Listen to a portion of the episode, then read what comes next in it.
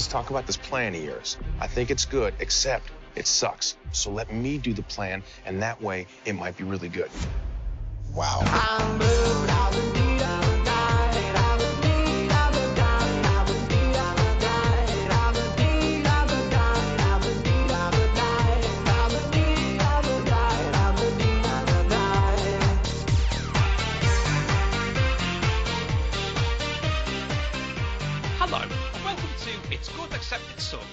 Movie by movie and television series by television series hurtle through the Marvel Cinematic Universe. This time, we're taking a look at Iron Man 3, released in April 2013, when, if you preferred, you could have gone to see Ken Loach's launch campaign for the new left-wing party Left Unity, Martin Scorsese's Street of Dreams Dolce & Gabbana advert, or Jennifer Aniston in We're the Millers instead. I'm Tim Worthington, and here's what I had to say about Iron Man 3 when I live tweeted my Marvel Cinematic Universe rewatch. Good, but feels weirdly standalone in a way that the others don't. Maybe the phase change course behind the scenes. Harley is a decent twist though, and the mid-air rescue is thrilling. Also, Eiffel 65. That's what I had to say about it though. And joining me to give his thoughts on Iron Man 3 is podcaster Phil Catterall. Phil, where can people find you? You can find me on Twitter at Phil5000, podcasting at Don't Let's Chart, also on Twitter at Don't Let's Chart. That's about it, really. Okay, so before we go any further, Phil, what happens in Iron Man 3? Right. Following the events of Avengers Assemble slash the Avengers Delete as applicable, Tony Stark is suffering from some sort of post-traumatic stress disorder, which he's trying to get through by building as many Iron Man suits as he can and, you know, improving them over and over again. While this is going on, a terrorist called the Mandarin has appeared who is blowing things up and generally being terrible. There's so many plot threads going on at once, I'm trying to work out which order to take everything in here. So while all that's going on, there's also a guy called Aldrich Killian who is trying to get Stark involved in some biological engineering project, I think is the best way of describing it. He's not interested in it because, well, he, he's trying to get Pepper involved. Sorry. Stark Industries through Pepper, who is now CEO of Stark Industries. God, I'm really struggling with this. I've, I literally watched this yesterday and I know what happens in it, but putting it all in order is complicated. Tony Stark declares he's going to go after the Mandarin. The Mandarin then blows up his house. He manages to get in one of his suits and then disappears off somewhere in the Midwest, I think. And Pepper is kidnapped by what we assume is the Mandarin, but turns out later to be Killian, because Killian's behind the Mandarin, who isn't really the Mandarin. He is, in fact, a British actor. And Tim, tell me if this is just me. Is this film too many things going on at once? It really, really is. I mean, you haven't even touched on at least two of the most obvious things in it, but I think we'll probably save them for when we're talking about it. Yeah, I know. I'm, I'm really. I know it's nice to get a nice plot summary at the start of this, but there's so many plot threads happening at the same time, and yeah, sorry.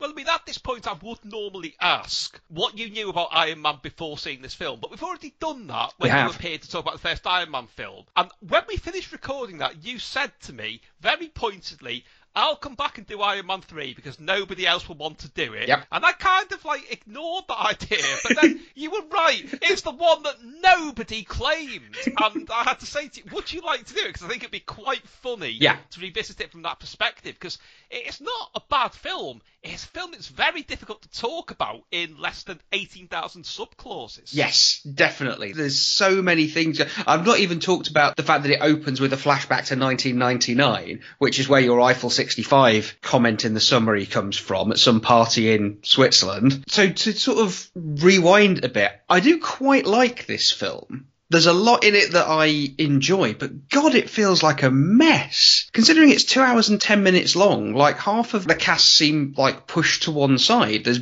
you know, Pepper's in it and is important, but is really not on screen that much throughout it. Happy is laid up in hospital for a significant. Yeah, watching Call the Midwife. No, no, he's watching um, Downton Abbey. Oh, Downton Abbey, yes. How did I get those two things confused? I've no idea. I came at this from the perspective of, oh, it's got Extremis in. Maybe that's, you know, we talked briefly about the Extremis comic arc by Warren Ellis and Adi Granov in the last episode I was on. And this Extremis is like in here and there's bits of that in here, but they've kind of turned it around and made it kind of a mess. It seemed like Shane Black was more interested in snappy dialogue than he was in something that made sense, frankly.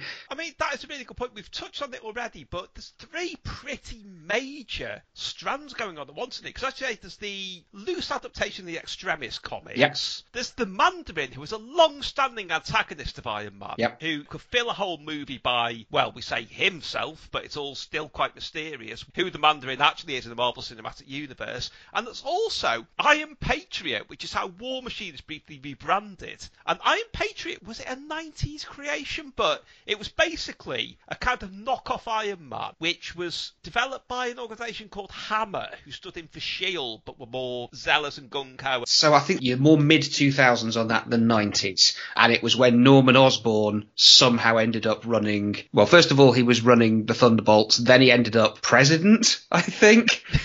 And and formed Hammer instead of Shield. Hammer didn't stand for anything. He just thought it was funny that it was called Yes. Hammer instead of Shield because he was basically insane at that point. And Iron Patriot basically just existed to be smacked about by other characters, even to the extent of I think Iron Patriot was beaten by Squirrel Girl once. Which, if you don't know Squirrel Girl, that's basically like Walter the Softy beating Now, you in the whole now, now, canonically, canonically, Squirrel Girl has defeated Thanos. So don't, Yes, don't, no, don't even that is start. true. but that more underlines the fact that Iron Patriot was kind of a bit of a joke. But even so, Hmm. that is a third film-filling plot point when you think basically the second one was almost all about War Machine, technically. And you've got these three massive things going on, and they don't quite sit together. No, they they really. I mean, they they do and they don't. The extremis and Mandarin stuff that absolutely goes. That's definitely there. But yeah, as you say, the Iron Patriot stuff sort of barely sits alongside it. It's kind of. oof.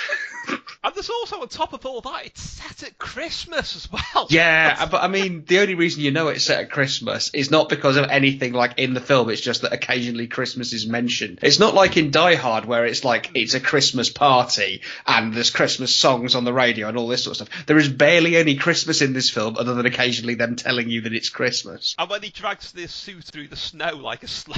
Yeah, well, yeah, okay, fine. I'll give you that. I'll give you that. But yeah, it, they just tell you it's Christmas rather than it being Christmas. On top of even that, everything in this to do with the Mandarin is really very informed by the whole Bin Laden situation. And I think whereas the first Iron Man film kind of played on the start of all that, you know, the war in Afghanistan and so on, Mm. did it very subtly as a really effective comment. This goes way too far. Yes. It's just well over the top. Also, what really bothered me is the Mandarin does addresses which kind of break into all broadcast media. Mm-hmm. It was obviously inspired by the fact that Bin Laden's videotapes were mailed to sort of sympathetic Yeah. television stations. And they don't look convincing as a broadcast intrusion. They look like somebody trying to do. I'm hoping most people listening will have seen this. The Max Headroom broadcast intrusion in the ah. Oh. 80s, where somebody broke into. I think it was firstly it was a baseball game, wasn't it? Yeah. And then Doctor Who later on with the Max Headroom mask on. But that is terrifying.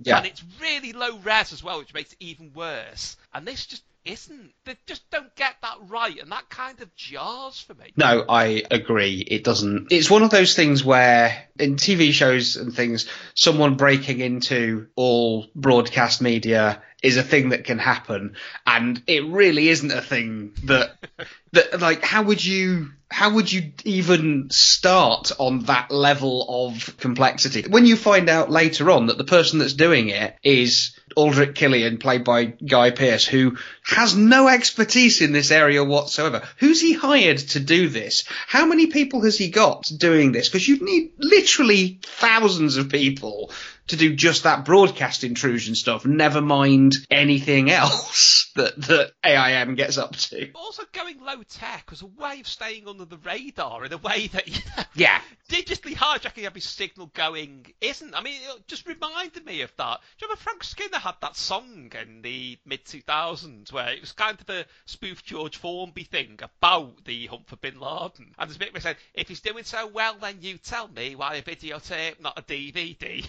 Which you know in itself is incredibly dated, but that was the whole thing was people were going low tech in a high tech age. Yeah. And I don't like using the word thriving, but that's what was happening. Well, yeah, kind of. It's you know, it, it took a significant amount of effort for him to be tracked down and dealt with. Unlike this, where Tony Stark basically just says to the Mandarin, "Here's my address. Come and have a fight with me." Yeah, who then blows up his house. It doesn't really work quite how he intended. But yeah, in, ter- in terms of like taking down the Mandarin, he just just shows up at his house. he just turns up with no, you know, we're, on, uh, we're sort of jumping around all over the place. But but the bit where he goes and just turns up at the Mandarin's compound and deals with him with a bunch of improvised weapons. I like that because that's doing the two things of Tony Stark getting over his need to have a suit that's causing him panic attacks and everything. And it's also reminding everyone that no, he just, he makes stuff. That's what he does. He makes the things. And the things in this case are like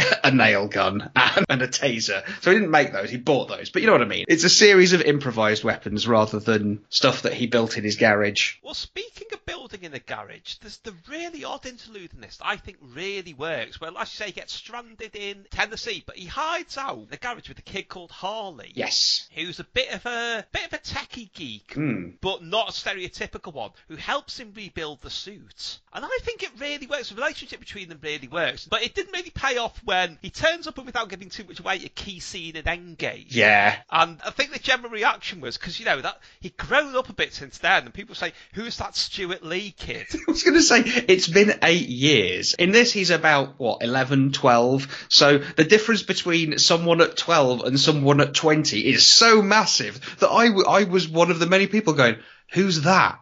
Who's that person standing Stewart there? Lee. Basically. Marvel's Iron Man 3. Armor up with Sonic Blasting Iron Man. Powering up. Hasbro's biggest electronic Iron Man with a motorized missile launcher. Sonic Blasting Iron Man. Batteries not included. Armor up. But it's kind of foreshadowing the relationship he has with Peter Parker in the Spider-Man film. Oh, definitely, yeah, yeah. I mean, there's there's quite a lot of stuff that foreshadows the later films. So the fact, you know, he has his. I checked which suits are in this film, and the Iron Legion consists of Mark eight through to Mark forty one. So there's.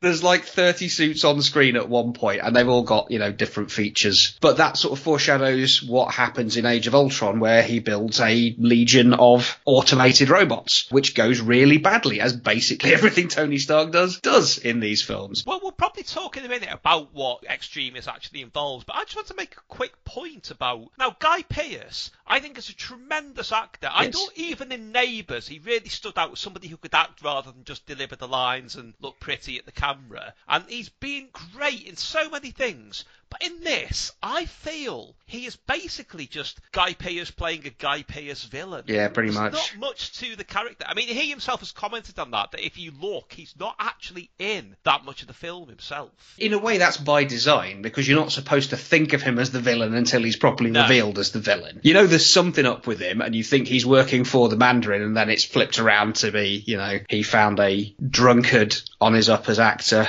called Trevor Slattery, played excellently by Ben Kingsley, and, and then just got him to act the part of the Mandarin, which I think it's very generous when at some point someone describes his voice as being like a, a southern preacher. It's like, no, it doesn't. It sounds like a British person doing a bad American accent. I think Ben Kingsley's great, but his American accent in this is terrible. I think it sounds like Russell Brand, to be honest. Yeah, it's really not good at all. But yeah, yeah, it's still a, it's still a uh, an excellent performance, especially when he's being Trevor Slattery rather than being the Mandarin. There's some other hidden villains in this because there's a few characters that they've reused as. Well, before I go into this, you better explain what Extremis is, I think, because we've not even mentioned that yet. There's so much going on. Okay, so Extremis is a it's a process rather than like a drug or anything like that that grants people the ability to heal lost limbs and most injuries in general, ridiculous speed and strength, the ability to breathe fire, but with the risk that you might explode if you cannot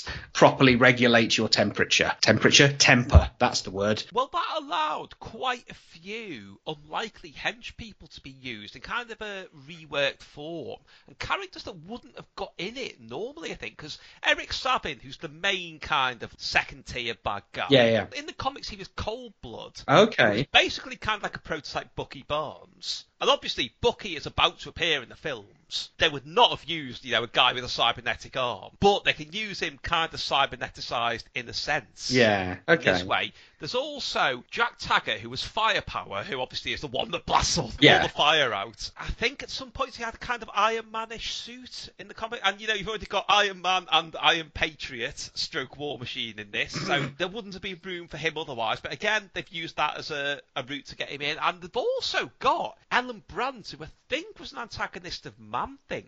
Who half her face was burnt off. Okay. Um, they kind of represent that in this, but she appears, she's the one in that really, really cool fight scene in the bar. Oh yeah, no, that's good. That one. Can we jump a bit over to the Extremis storyline of the comic now that we're talking about Extremis itself? Because it's sort of the same, but also sort of not. I think it's worth sort of looking at what the differences are a bit. So in the comic, it's still Maya Hansen who's in in the film who kind of created it. Aldrich Killian is someone that was her boss on this project, who is in one page of the comic and shoots himself in the head at the end of that page. He is barely in the story at all, and he is nobody. So it's weird that they picked that name up to use it for this because he, he- he's genuinely not in it at all. And Extremis kind of does the same sort of thing. So it, it rewires the brain's repair center. The, the idea is that you, that your brain has a blueprint of what your body is supposed to be like in it, so that if you get a cut, it heals the cut. If you, you know, wh- whatever. So this like overclocks it and also gives a slightly different blueprint. So you get extra organs to do things like heal faster, superhuman strength and speed, and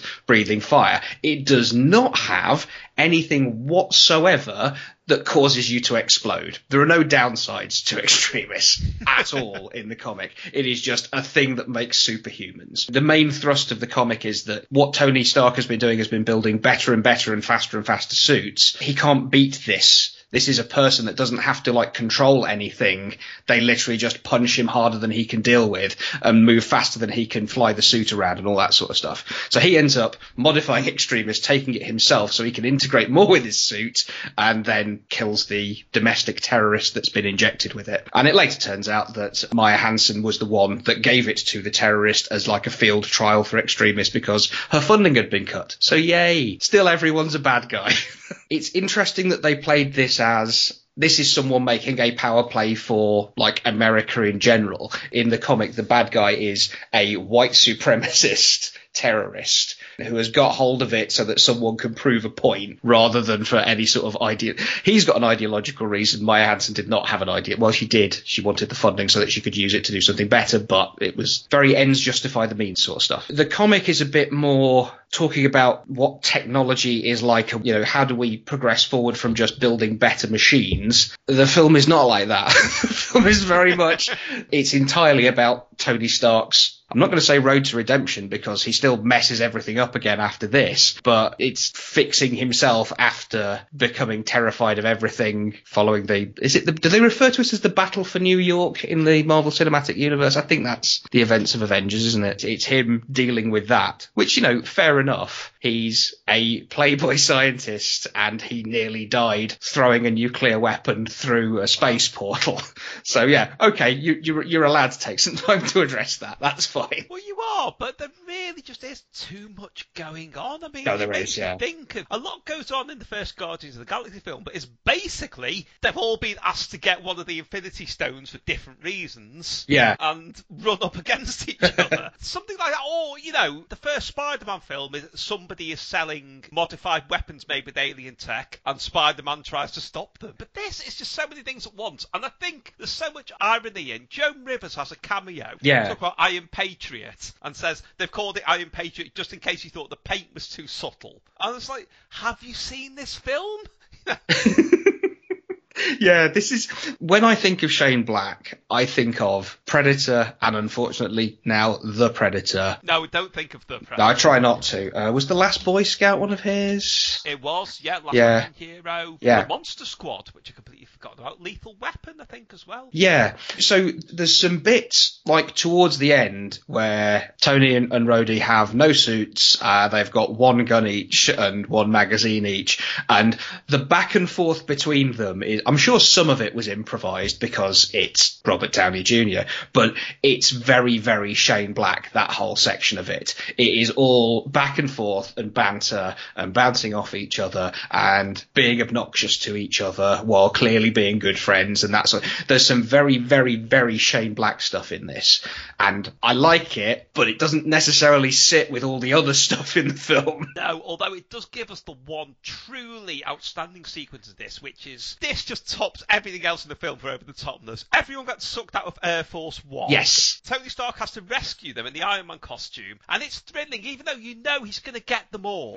It really is edge of the seat stuff. Yeah. And he's making jokes throughout it. And then, after he's dropped them all safely into the water, he's immediately hit by a train. And for a second, just for a second, you think, uh oh. And then you find out he's actually controlling one of the suits by remote control. Yeah. That whole sequence, I love though. It's so well done. Yeah. The timing of that shock is absolutely no perfect. There's a lot of good timing in the actiony bits, certainly. There's the bit where he's trying to fight Killian without a suit on, then sort of runs away from him. By the way, first of all, he puts the suit on Killian and then detonates it. That's a good bit. But there's all, oh, is that first of all or is that later? I can't even remember the sequence of this because there's so many things happening. There's a bit where he's running away from him and he's shouting at Jarvis to give him a suit, and every time he's about to get one, it gets knocked out the way or it gets blown up just as it gets to him. Someone hit him in the side of the head? Yes.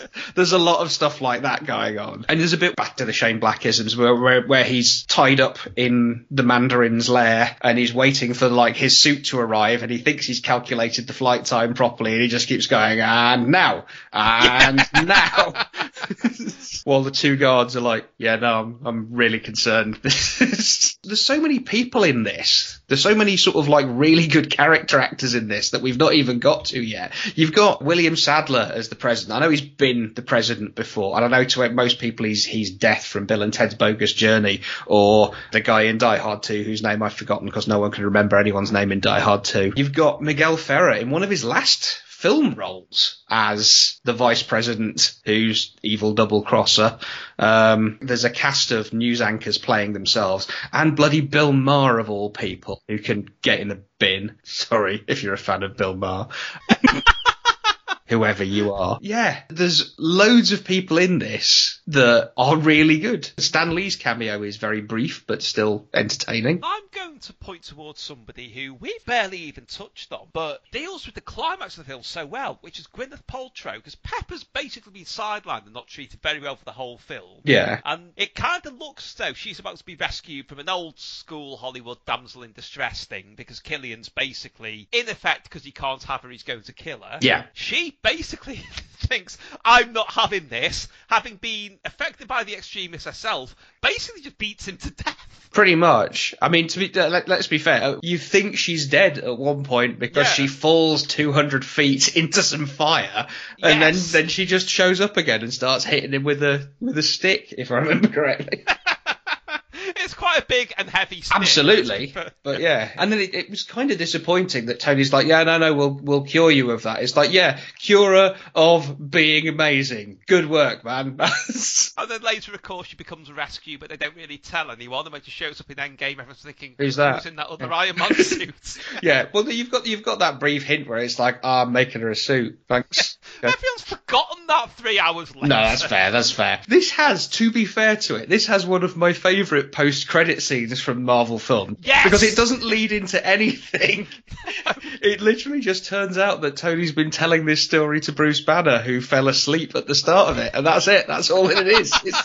It's, it's- I mean, it's one thing you won't do during this film, it's fall asleep. No. Because it's just going off in so many other directions at the same time. Yeah, there's there's so much going on. His little speech at the end is good as well. It's, it's fairly sort of character defining. But is the Bruce Banner thing because they knew they weren't going to do any more Hulk solo films and thought, hang on, before the next Avengers film, we better remind people he exists. I mean, what's the what's the time delay? What what else was there? So you had Avengers, then you had this. Thor: The Dark World, Oh yeah, Guardians of the Galaxy One. that was before Age of Ultron. Yes. Wow. I think Ant Man was after it. Oh, and there's also Captain America: The Winter Soldier as well. Oh, of course Yeah, there I there's Of course there is. films that the Hulk isn't in. And uh, no, no, actually, no, nobody's going to have forgotten who the Hulk is by the next Avengers.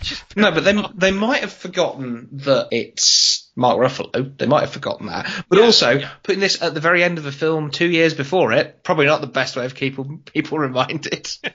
I don't know. It, maybe this is supposed to be like when they're working on the Ultron stuff. Maybe that's when this is this storytelling is supposed to be happening. I don't know. Well, somewhere out there, somebody has done a massive timeline of everything that happens.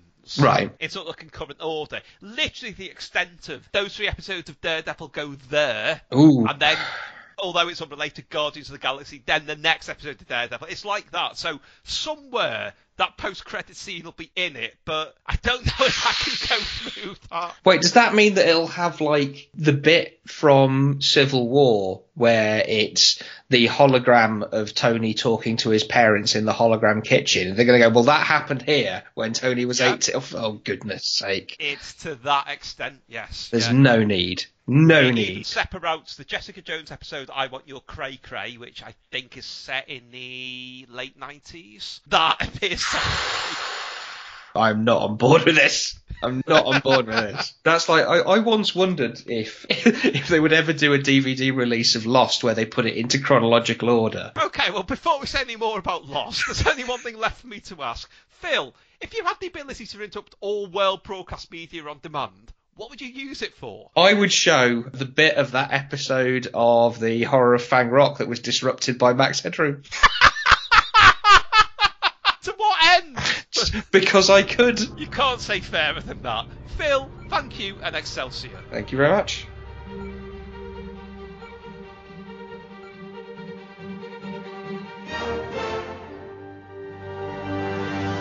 If you've enjoyed this, don't forget you can find more editions of It's Called Except It Sucks, along with details of my book Can't Help Thinking About Me, at timworthington.org.